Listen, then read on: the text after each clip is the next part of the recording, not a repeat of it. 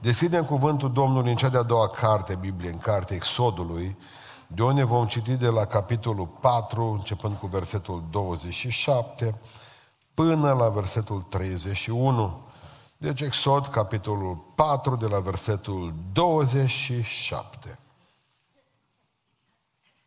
Domnul a zis lui Aron, du-te înaintea lui Moise în pustie. Aron a plecat.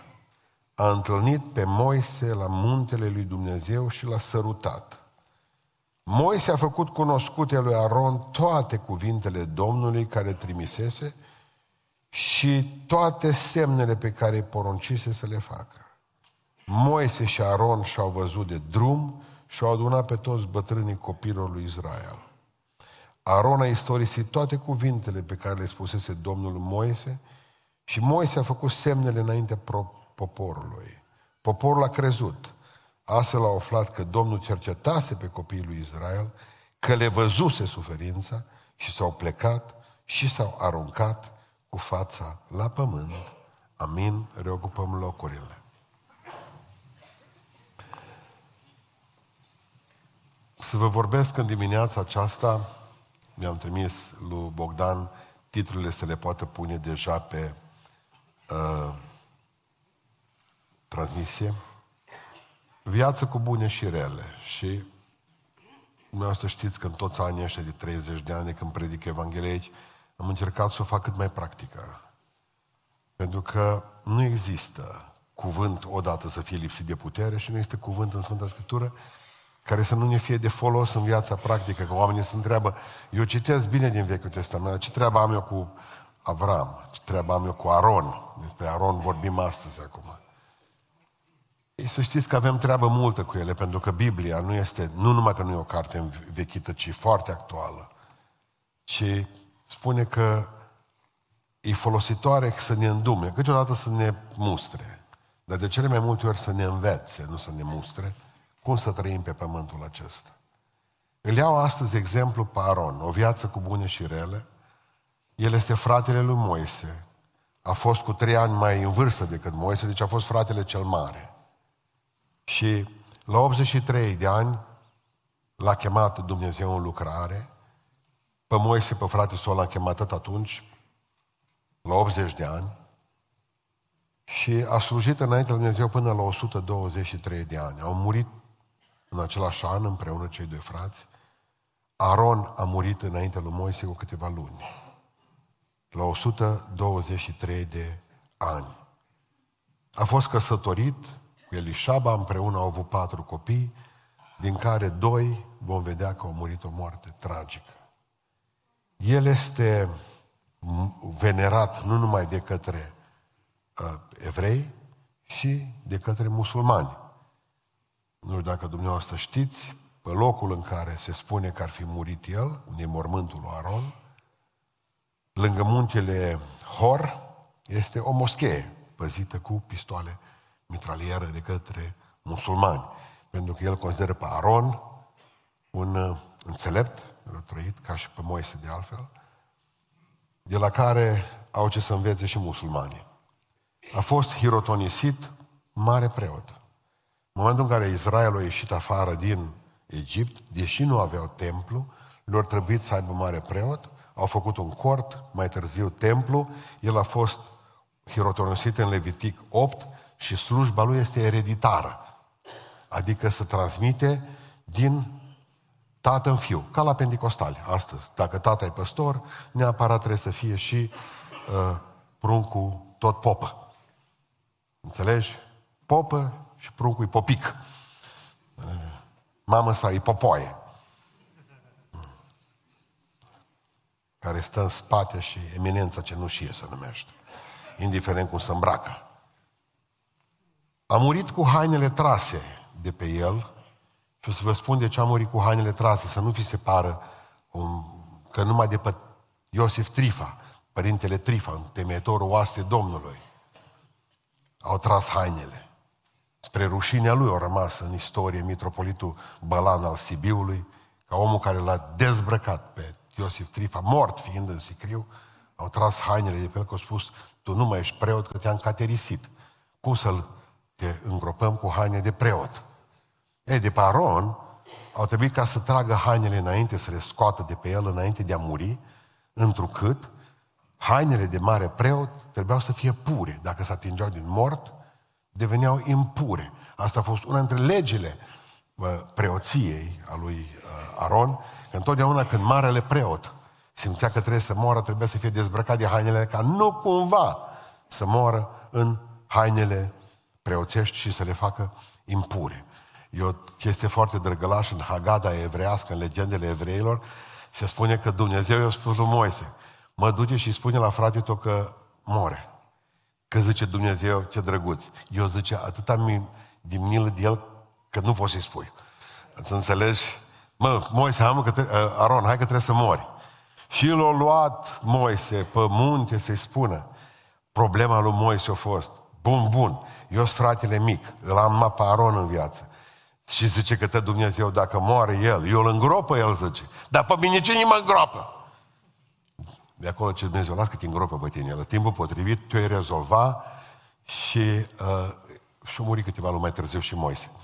Aceste drăguț este faptul că au zis că hai să mai mergem să ne plimbăm, au zis frați între ei, Moise și cu Aron. Și au văzut o peșteră și a zis Dumnezeu, uite, acolo îl aștept cu îngerii mei, ca să pot să-l duc la cer. Știți? Și uh, asta e o paranteză acum. Și zice, hai mă, Aron, să vezi o peșteră că n-ai mai văzut-o niciodată, zice Moise. Dar zice Aron, tu mi-a fost aici, Moise a fost groază să mintă. Zice, n-am văzut niciodată, eu nici știu că e faină, hai să intrăm.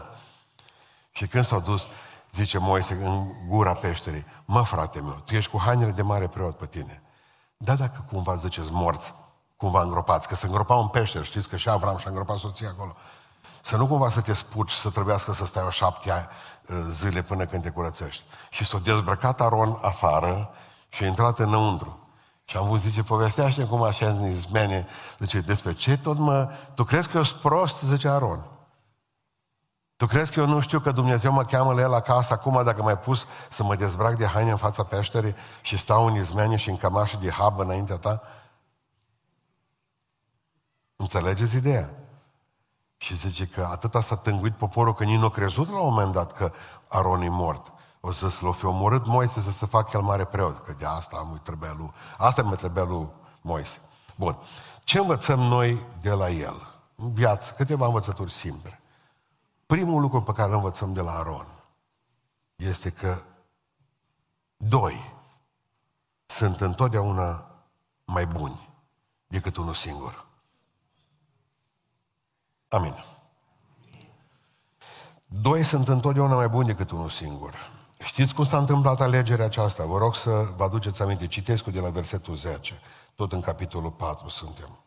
Ah, Doamne, zice Moise. Moise numai nu voia să-l trimită Dumnezeu în Israel ca să scoată poporul din robie. Și tot a băgat tot felul de protecție. Nu o să mă creadă slab, zbătrână. La un moment dat zice, în versetul 10, Ah, Doamne, nu sunt un om cu vorbirea ușoară și cu sura aceea era bâlbâit. Și cu sura acesta nu-i nici de ieri, nici de alalter, nici măcar de când vorbești tu robului tău. Căci vorba și limba în sunt încurcate. Domnul zi, i-a zis, cine a făcut gura omului? Și cine face pe om mut sau surd cu vedere sau orb? Oare nu eu, Domnul? Du-te dar, eu voi fi cu gura ta și te voi învăța ce vei avea de spus. Moise a zis, Doamne, trimite pe cine vrei să trimite. Atunci se enervează Dumnezeu. Atunci Domnul s-a mâniat pe Moise și a zis, nu-i oare acolo fratele tău Aron, Levitul? Știu, știu că el vorbește ușor. Iată că el însuși vine înaintea ta și când te va vedea, se va bucura în inima lui. El îți va sluji ție, zice Dumnezeu, că e bun de gură. Tu ești bâlbâit. Dar eu am rezolvat treaba asta, vă trimit la pachet pe amândoi. Tu nu mai vorbești ce spun eu și el va traduce poporului ce trebuie să spună.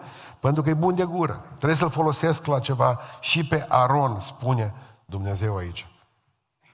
Amândoi au făcut o echipă fantastică. Moise nu putea realiza lucrurile acestea singur. Totdeauna când au trebuit să meargă la faraon, au mers amândoi. Moise vorbea și cu problema cu bâlbâitul. Că până când explică un bâlbâit despre ce e vorba, îmbătrânea și faraon.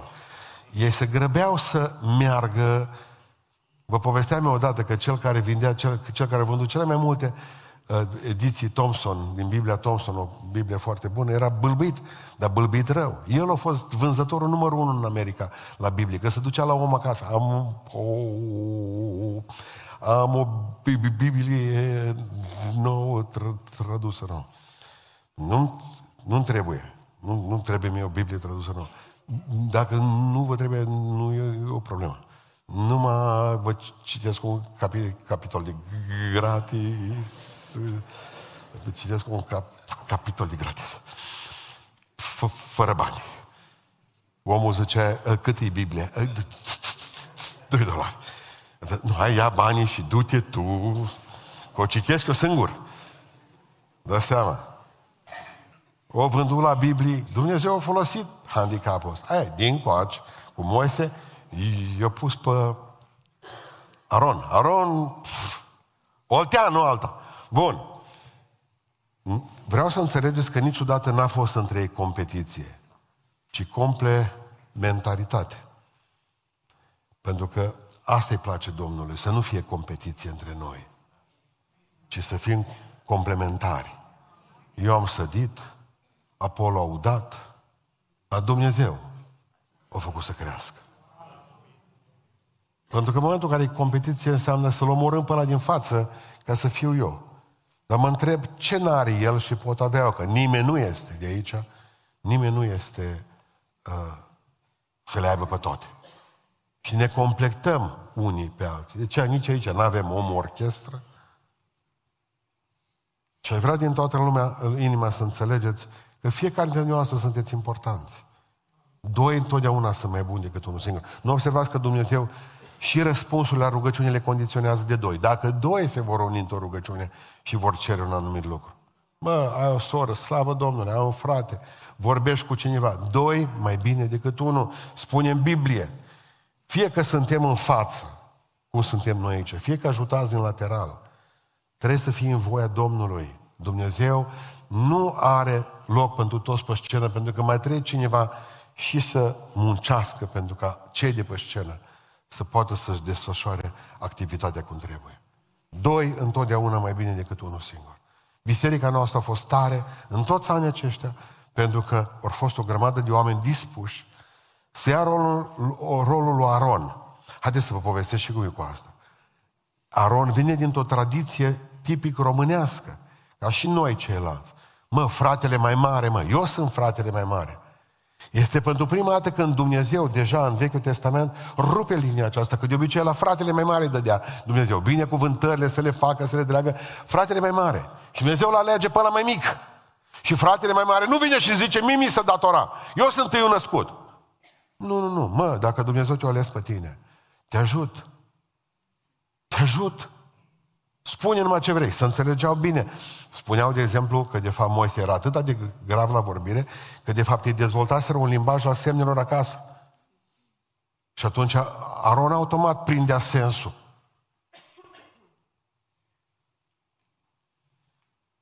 Au format o echipă. Și Dumnezeu să ne ajute să fim mereu o echipă.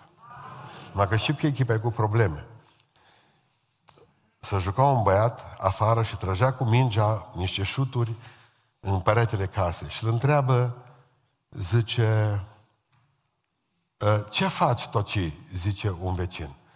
Zice, când cu fratele meu în duet la pian. Zice, și frate tău unde îi? Dacă ăsta e duet la pian. Păi zice, în casă, la pian, eu am terminat.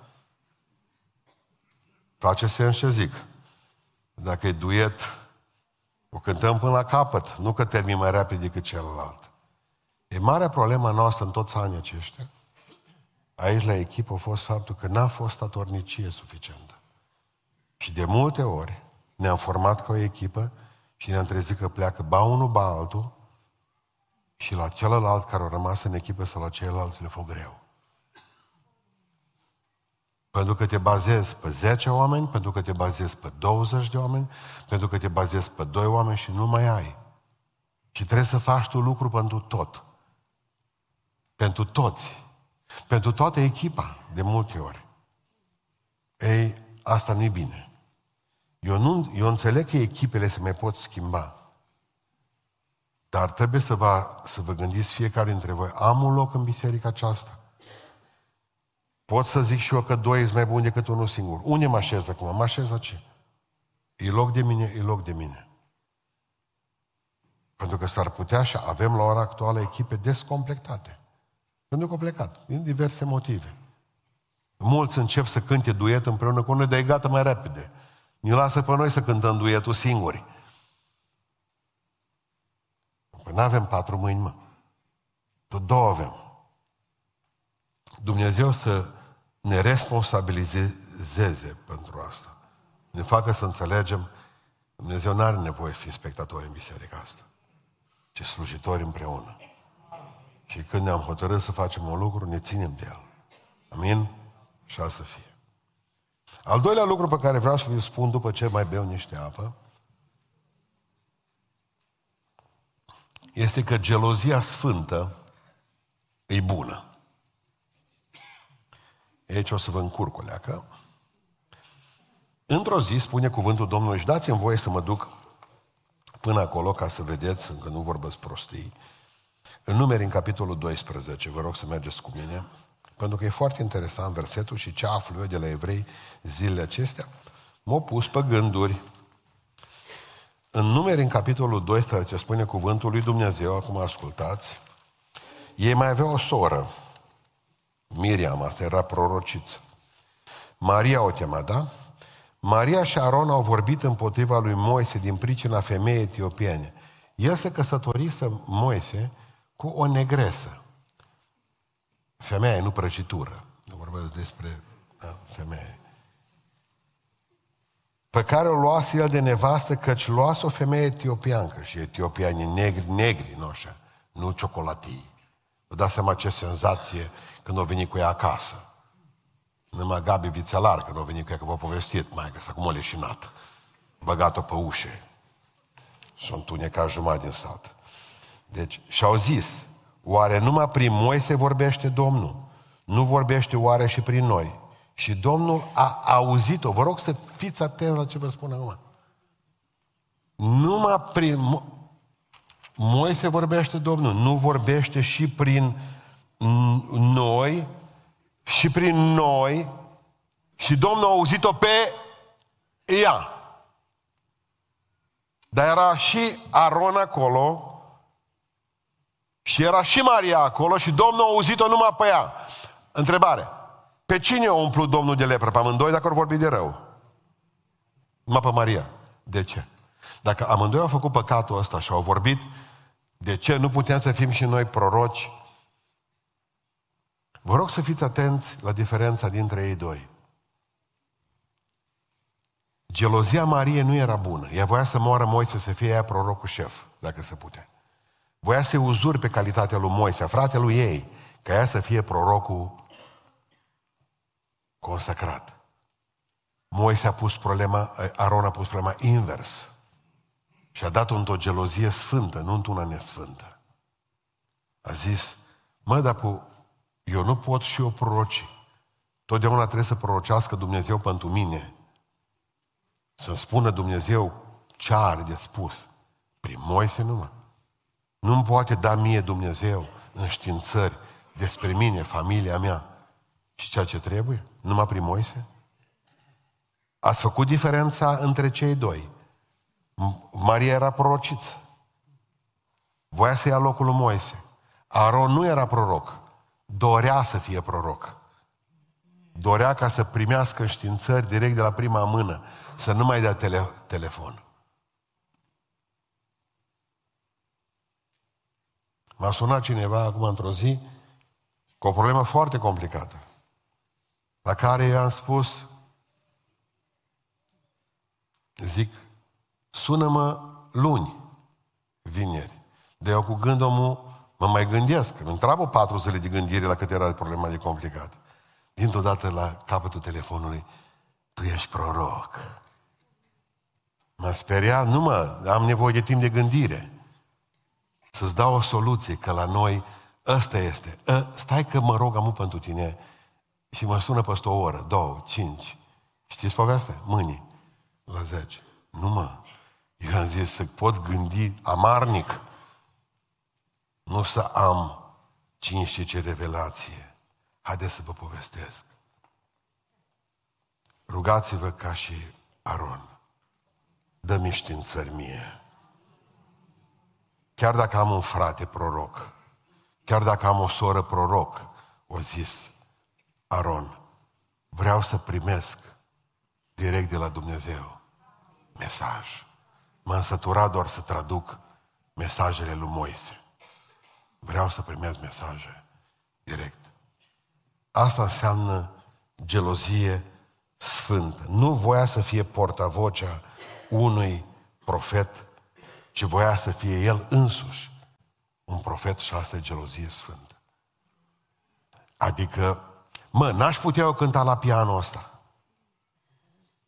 Ba da. Ai două soluții.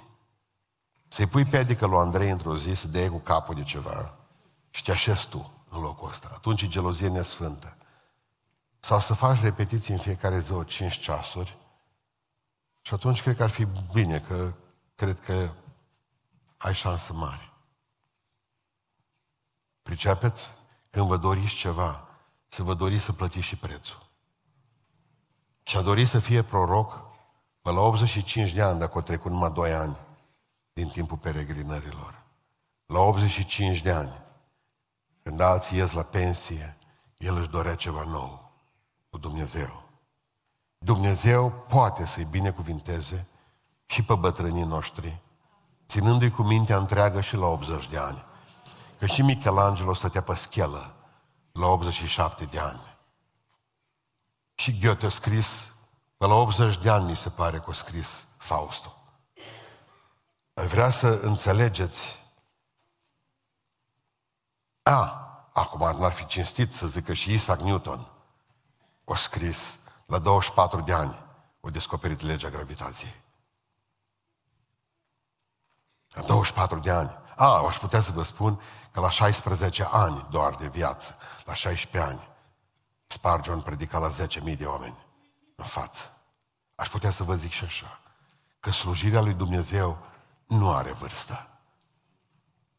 Poți sluji la fel de puternic și la 16 și la 80 de ani.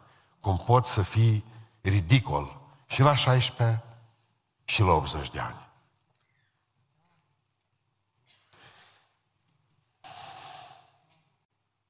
Așa mi-ar place ca să aveți această gelozie în dumneavoastră. Ce mă, și eu pot. Și mie Dumnezeu poate să-mi dea, să reveleze. Și mie Dumnezeu poate să-mi dea cuvinte de învățătură, de îmbărbătare, direct. Și eu pot să slujesc într-un loc. Mă apuc și învăț.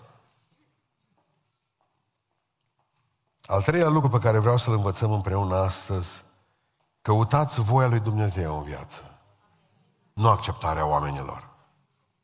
Căutați voia lui Dumnezeu în viață, nu acceptarea oamenilor. Pentru cei care o să citiți în după masa asta, mai mult despre Aron. În Exod, în capitolul 32, nu-i timp, dar v-am vorbit odată, nu de mult. Moise era pe munte și Aron, rămas cu poporul înăuntru, Moise nu mai venea, el era jos în vale, Moise stătea cu Dumnezeu deja de zeci de zile, 40 de zile a stat pe, Moise, pe munte în prezența Dumnezeu. Moise a făcut un, Aron a făcut un calcul clar. Bă, nu a mâncat, e clar că moare de foame acolo sus pe munte. Nu e apă, nu e nimic. Rămâne fără conducător. Poporul a zis, n-ai vrea să fii tu conducătorul nostru. Da, dar atunci ar trebui să ne faci un Dumnezeu, că pe ăsta nu-l vedem pe care îl urmăm de nu știu câtă vreme. Și Moise și Aron au început să Aron a început să se comporte exact cum o să se comporte ăștia în campania electorală. O să vedeți și pe Ciulacu, și pe Ciucă, și pe, pe toată lumea. Absolut. Parcă e campanie electorală în față, tot numerii capitolul 32. În primul rând, el vine cu o idee foarte interesantă. Vreți Dumnezeu, vă fac unul. Dar ca să faci un Dumnezeu la popor, trebuie să aibă un iz de pocăință, ideea aceea. O zis, uh, cercei, jos, uh, a, sună fain. Mă, știi cum sună de politicianist? Incredibil. Deci, la noi, de, mi-aduc aminte când aveam ședințele alea cu păstorii, când să se mai aleagă în comandat de patru ani, atunci erau cele mai severe discursuri care se puteau spune în față la câteva sute de păstori. Dar ne vom lupta împotriva muzicii nesăbuite. Când promitea Ceaușescu încă 100 de lei. Ne vom lupta împotriva acestor tendințe lumești. Vom scoate cercei, vom scoate, vom băga baticuri cu hoșuruburi pe capele, tot capetele surorilor. Hoșuruburi de opt. Cele mai îngrozitoare lucruri se promiteau atunci ca oamenii să fie aleși. Bă, să știi că sună fain, mă. Chiar ne place treaba asta cum sună. N-aveau nici, nici unul prin cap, nu le trecea să facă o reformă adevărată. Nici lui Aron. Voia aur pentru vițel, dar voia să pară că e ceva foarte spiritual. Jos cercei. Asta înseamnă o campanie electorală bună de început, foarte bună. La prima vedere, conservator. Mai face ceva ca la campanie electorală. Știți ce zice? Ghiciți de ce au nevoie românii în anul care vine în 24. Dacă facem vițelul de aur, zice Aron, stai, ai, vezi că deja știi, ai simțit? Da? Facem o săptămână de sărbătoare în cinstea Domnului. Nimeni nu mai merge la servici. Legăm Sfântul Andrei direct de bobotează. Cine nu și-ar dori un asemenea Bairam pe banii statului? Observați campania. Aveți liber toți, nimeni nu mai culege nimic, nimeni nu mai umblă pe mană, totul vine de sus. Las că ne rezolvăm noi. Mai face ceva ce sună campania electorală. În momentul în care apare Dumnezeu și zice, băi, eu te omor. Vă dați seama că vine să vițelul, îl făcusă din aur, am puteau juca mai bine. Nu mai era atâta gălăgie. Când jucau, până atunci erau cercei mulți, verigi. Era mai pătăcute. S-au îmbătat, zice poporul, au început să joace în cinste. Zis, iată Dumnezeu care te-a scos țara Egiptului. Ce Dumnezeu către Moise, mă duc să omor, mă, Moise. Dar nu face treaba asta, zice. El a scăpat pe fratele său. Acolo, povestea noastră să sfârșește cu Arona, ci cum ăsta e Dumnezeu care te-a scos din țara Egiptului? Să duce Dumnezeu la el și zice, Aron, ce ai făcut, mă? Mă, Aronică, mă. El tot în campanie electorală zice, ă, eu nu zic vină poporul m-a pus. Tot în campanie electorală. Mă, nu din cauza noastră a politicienilor e țara cum e. Voi sunteți ăștia că nu muriți odată. Nu lucrați. Pensionarii nu mor, mă. Mă, să agață ăștia de viață într-un mod incredibil de jegos. 80 de ani și nu mor. Stă poștașul, moare poștașul înaintea lor, te ducându-i pe bani acasă. Nu mor. Că aseară când ne-a spus în emisiune, cum adică de două ori pe an trebuie să spui la ANAF că încă trăiești ca bătrân? La ăștia pensii. Nu o luați așa urât, am zis. Că o grămadă dintre dumneavoastră nu vă întreabă nimic de sănătate. O să vă întrebi fiscul. N-ai murit. Tu, ca pensionar, trebuie să spui de două ori pan că ești viu. Adevărat în viață. Numai la noi băgăm în lada frigorifică. Să mai luăm de pe ei, nu numai când îți vii, ci și când îți morți. Și atunci poștașul va veni la tine și zice, trăiești? Da, eu sunt, nu vă temeți. Tot în campania electorală. Și mai zice ceva tot în campania electorală, nici măcar poporul. Zice, eu nu m-am vrut să strâng aurul, dar aurul o sări singur în foc. Și acum ascultați. Și focul mi-a dat un vițel. Astăzi minciuni după alegeri. Știți pentru tot ce a făcut lucrul ăsta? Să capete aprobarea oamenilor. Nu funcționează. Ori voia lui Dumnezeu, ori acceptarea oamenilor. Când te aplaudă toți, înseamnă că ceva nu merge bine cu tine. De cele mai multe ori, 99% din ori, în momentul în care oamenii zic și te bat pe spate, înseamnă că e o problemă cu tine. Dumnezeu și lumea nu merg în aceeași direcție. Ori te iubește Dumnezeu, ori te iubește lumea, pentru că dragostea de lume e vrăjmășie. Și știți cum e? După câțiva ani de zile nimeni nu te mai cunoaște. Ăștia care te-au aruncat în sus și continuă să te arunce în sus, într-o zi te aruncă și să trag de acolo. Și dai cu capul de beton.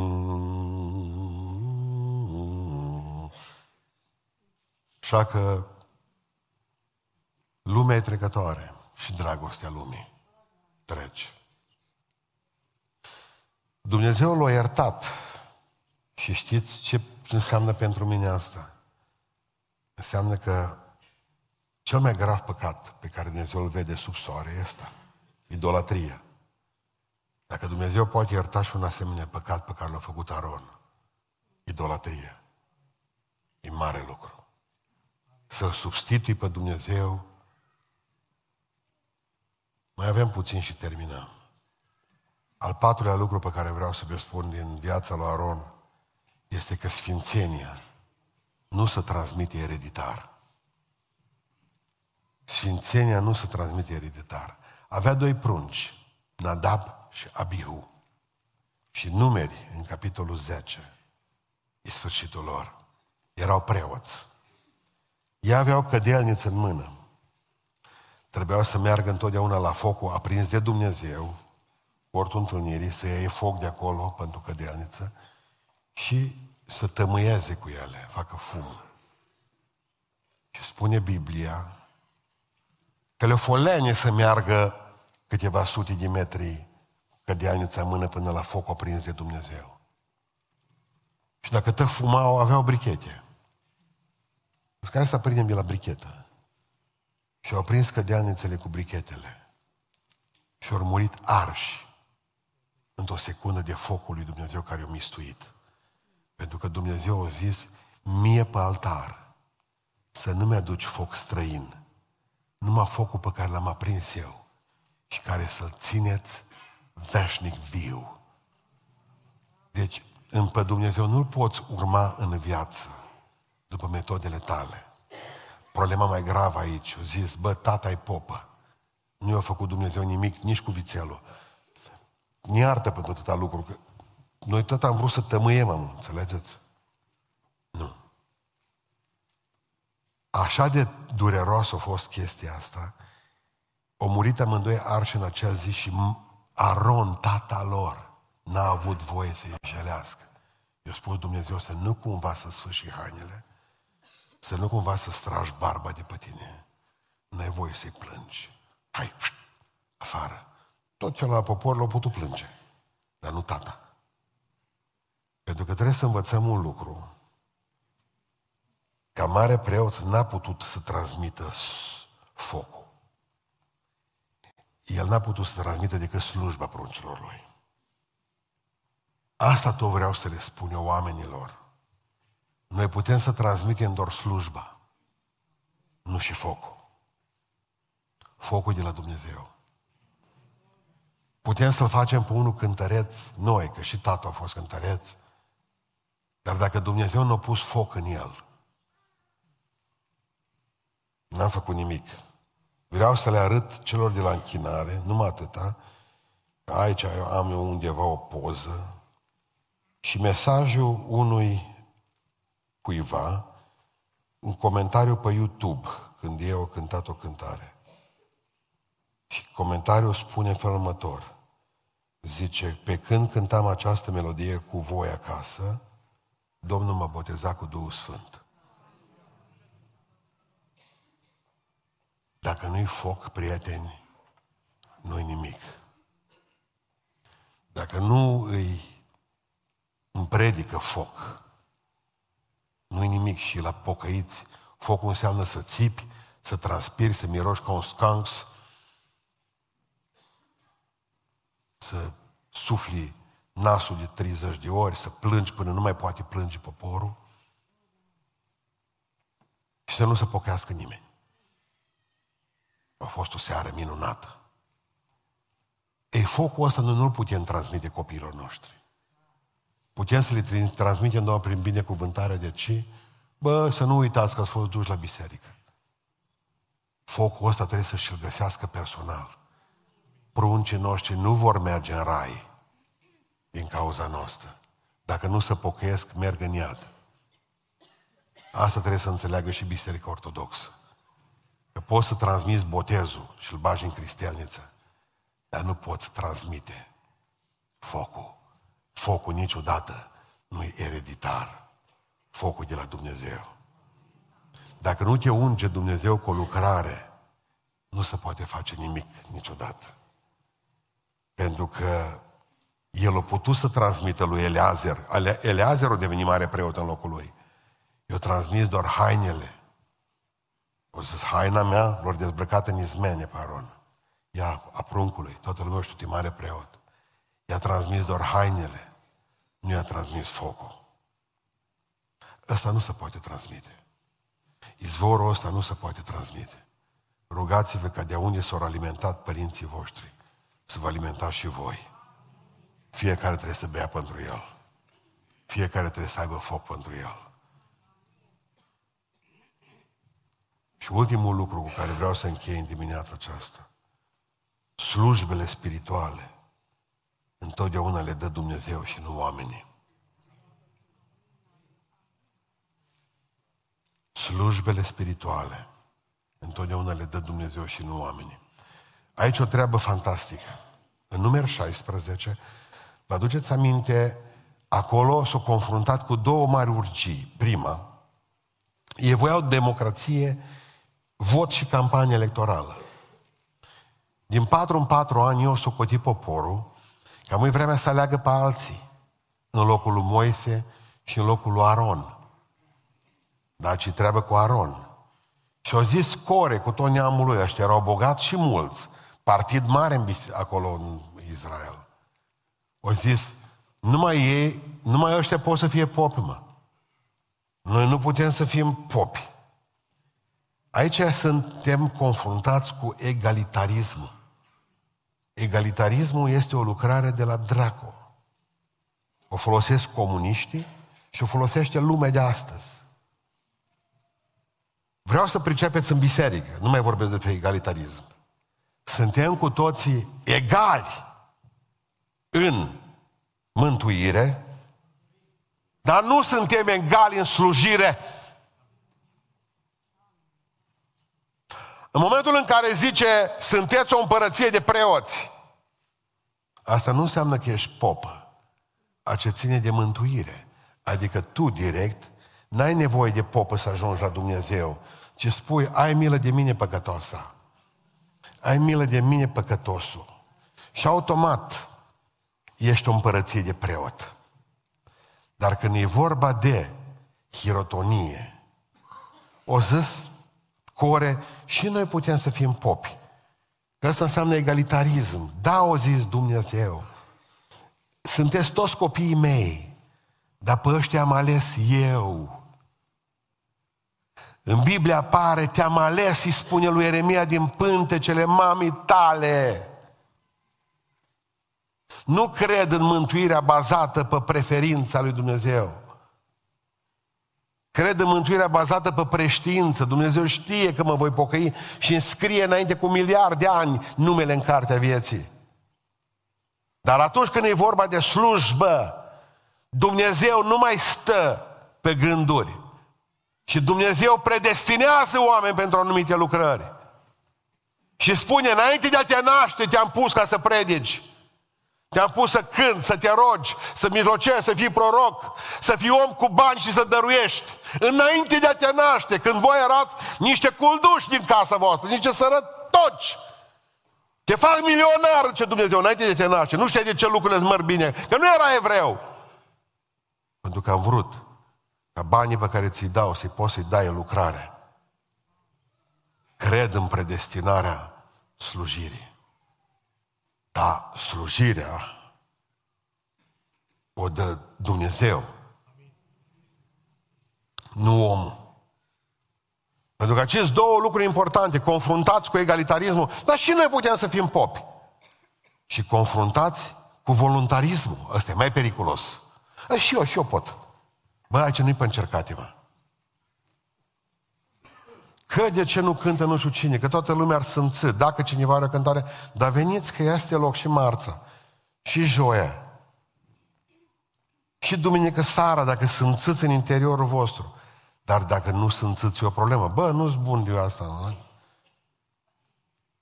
M-am apucat, am să cânt cu muzicuța la Londra. M-am băgat în trupă. Nu, zici George Ciurdaș, hai frate, eu știam am ce zicea el. Hai mă, că doar nu mă făcea amărât, era ziua recoltei.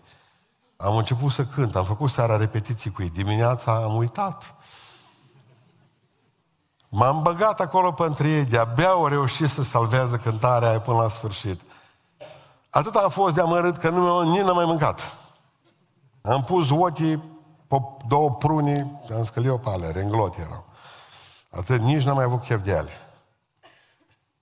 Mi-am uitat și cozonacul Sara de amărât ce am fost acolo. Mă, când Dumnezeu pune pe un om, când Dumnezeu nu pune pe un om, că să bagă el, și eu știu, nu mă les să încerc. Păi te vă spun, de ce nu veniți la mine să vă operez eu de apendicită?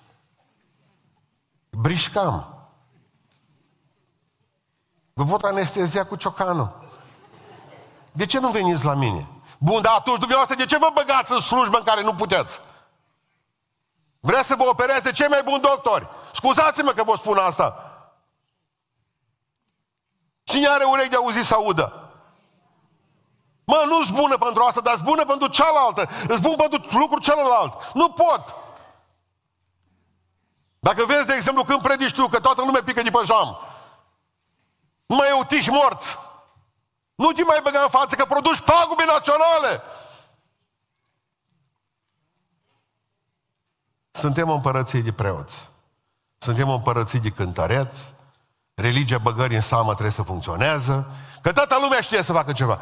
O mare lucru este să știi câți centimetri ai și unde te-o planta pe tine Dumnezeu. Nu, bun, zice Dumnezeu. Core, ești mare popă. Bun. Cu tăneamul vostru, da. 250 de cădealnițe vă duc fiecare din familie. 250 de cădealnițe. Le faceți, dar le aveau făcute, mă! Ne jucăm cu Dumnezeu. Mi-aduc aminte odată. Eram cu un frate și la un moment dat vede la un, pe un magazin din ăsta de vindeau lucruri bisericești, un magazin ortodox, și către mine, ăla ce e? Atunci a apărut să... Atunci a apărut să... Asta e apărut atunci. Până atunci nu mai fost. Chestia asta pentru ungere. Știți, cu biluța, asta nu are biluță, ferească Dumnezeu. Bine că nu, întorsăi. Înțelegeți aia cu bila. Atunci apă, ua, zice, și scrie nume care. Și nu mai văd că și-o cumpără. Zice către mine, n-aș putea fi și o popă. Avea sticluța. Și a devenit până la urmă că oamenii pot să te facă popă. Fac o mică paranteză. Din ziua aceea nu mai mers bine odată. Cinci minute. Feriți-vă de lucrurile astea, că slujbele le dă Dumnezeu, nu oamenii. Și să vă ferească Dumnezeu să împingeți pe cineva pe care l-a pus Dumnezeu într-un loc. 250 de cădealnițe, să vină toate ce? Ce Dumnezeu, văd eu foc. Le aveau făcute, mă. Ei noaptea tângeau la cădealniță. În loc să-și facă toți, cele oale, că erau cratiță. Gândiți-vă numai ce-au făcut. Și-au făcut cădealniță și i-au aprins Dumnezeu pe toți și au murit toți. 250 de oameni, 250 de cădealniță, 250 de familii și a doua, a doua zi au mai murit 14.700 de oameni. Și pentru că nu a fost destul atâta, o zis, vrem să fim câte un șef din trib. Bă, dacă nu au murit atâția oameni, o zis Dumnezeu, atunci scoateți 12 toiage. Și le-au pus toate în față. Aron, pune-ți-l și după tău. Și a zis Dumnezeu, a cui în noaptea asta înflorește, mugurește, face frunze și coace migdale, el e omul pe care l-am ales eu. Vreau să înțelegeți un lucru. Spune cu pe noaptea aceea, toiagul lui Aron a înflorit, înfrunzit și o comitale. Ce diferență era între toiag, toiagul lui și toiagele lor? toiagul lui despicase Marea Roșie în două. Toiagul lui se prefăcuse în șarpe. Toiagul lui dusese apă din stâncă. Toiagele lor bătusă biboli. Și le-au pus tot acolo. Și dimineața le-a spus Dumnezeu, uite pe cine l-am ales eu, că eu am florit toiagul. Și noi au zis să iei cu toiagele în mână, o zis Dumnezeu, bătă ești, bătă ai. Mergi înapoi la vaci cu ele. De ce v-am spus aceste lucruri? Că Dumnezeu vrea de la noi roade și toată energia vine de la El. Un toiag nu poate înmuguri, un toiag nu poate înmuguri, e uscat. Nu știu dacă dumneavoastră știți că toiagul ăla lui Aron a fost pus în chivot. Nu mai găsesc astăzi, dar din chivot l-au scos afară și sute de ani împărații lui Israel ăla l-au avut în mână. Am nu mai găsesc. Nu poate un toiag din ăsta să înflorească și să coacă migdale. Că n-are rădăcină. Asta înseamnă că toată rădăcina noastră și toată energia noastră e de la El. Că toți suntem niște bâte uscate.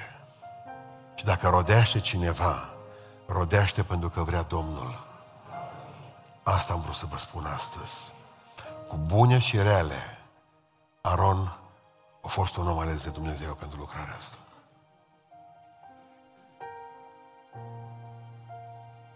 Aș vrea să ne rugăm să spunem, Doamne, mai bine doi decât unul.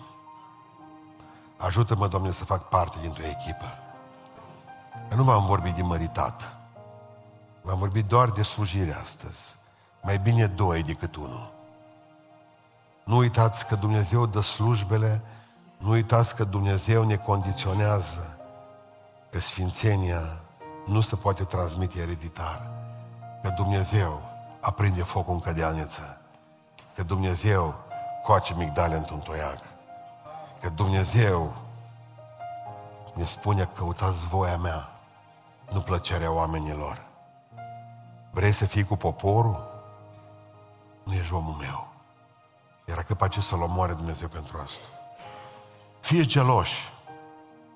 Din păcate, înainte de asta va trebui să vă omorâți în nefericire. Gelozia nesfântă, care te face să-i dorești rău celuilalt să te așezi pe locul lui. Doriți una sfântă. Doamne, vreau și eu să fiu proroc. Vreau și eu, Doamne, să fiu călăuzit direct de Tine. Vreau și eu să urmez calea Ta în toate. Să înțelegeți că Dumnezeu ne iubește și că vrea să terminăm slujba frumos.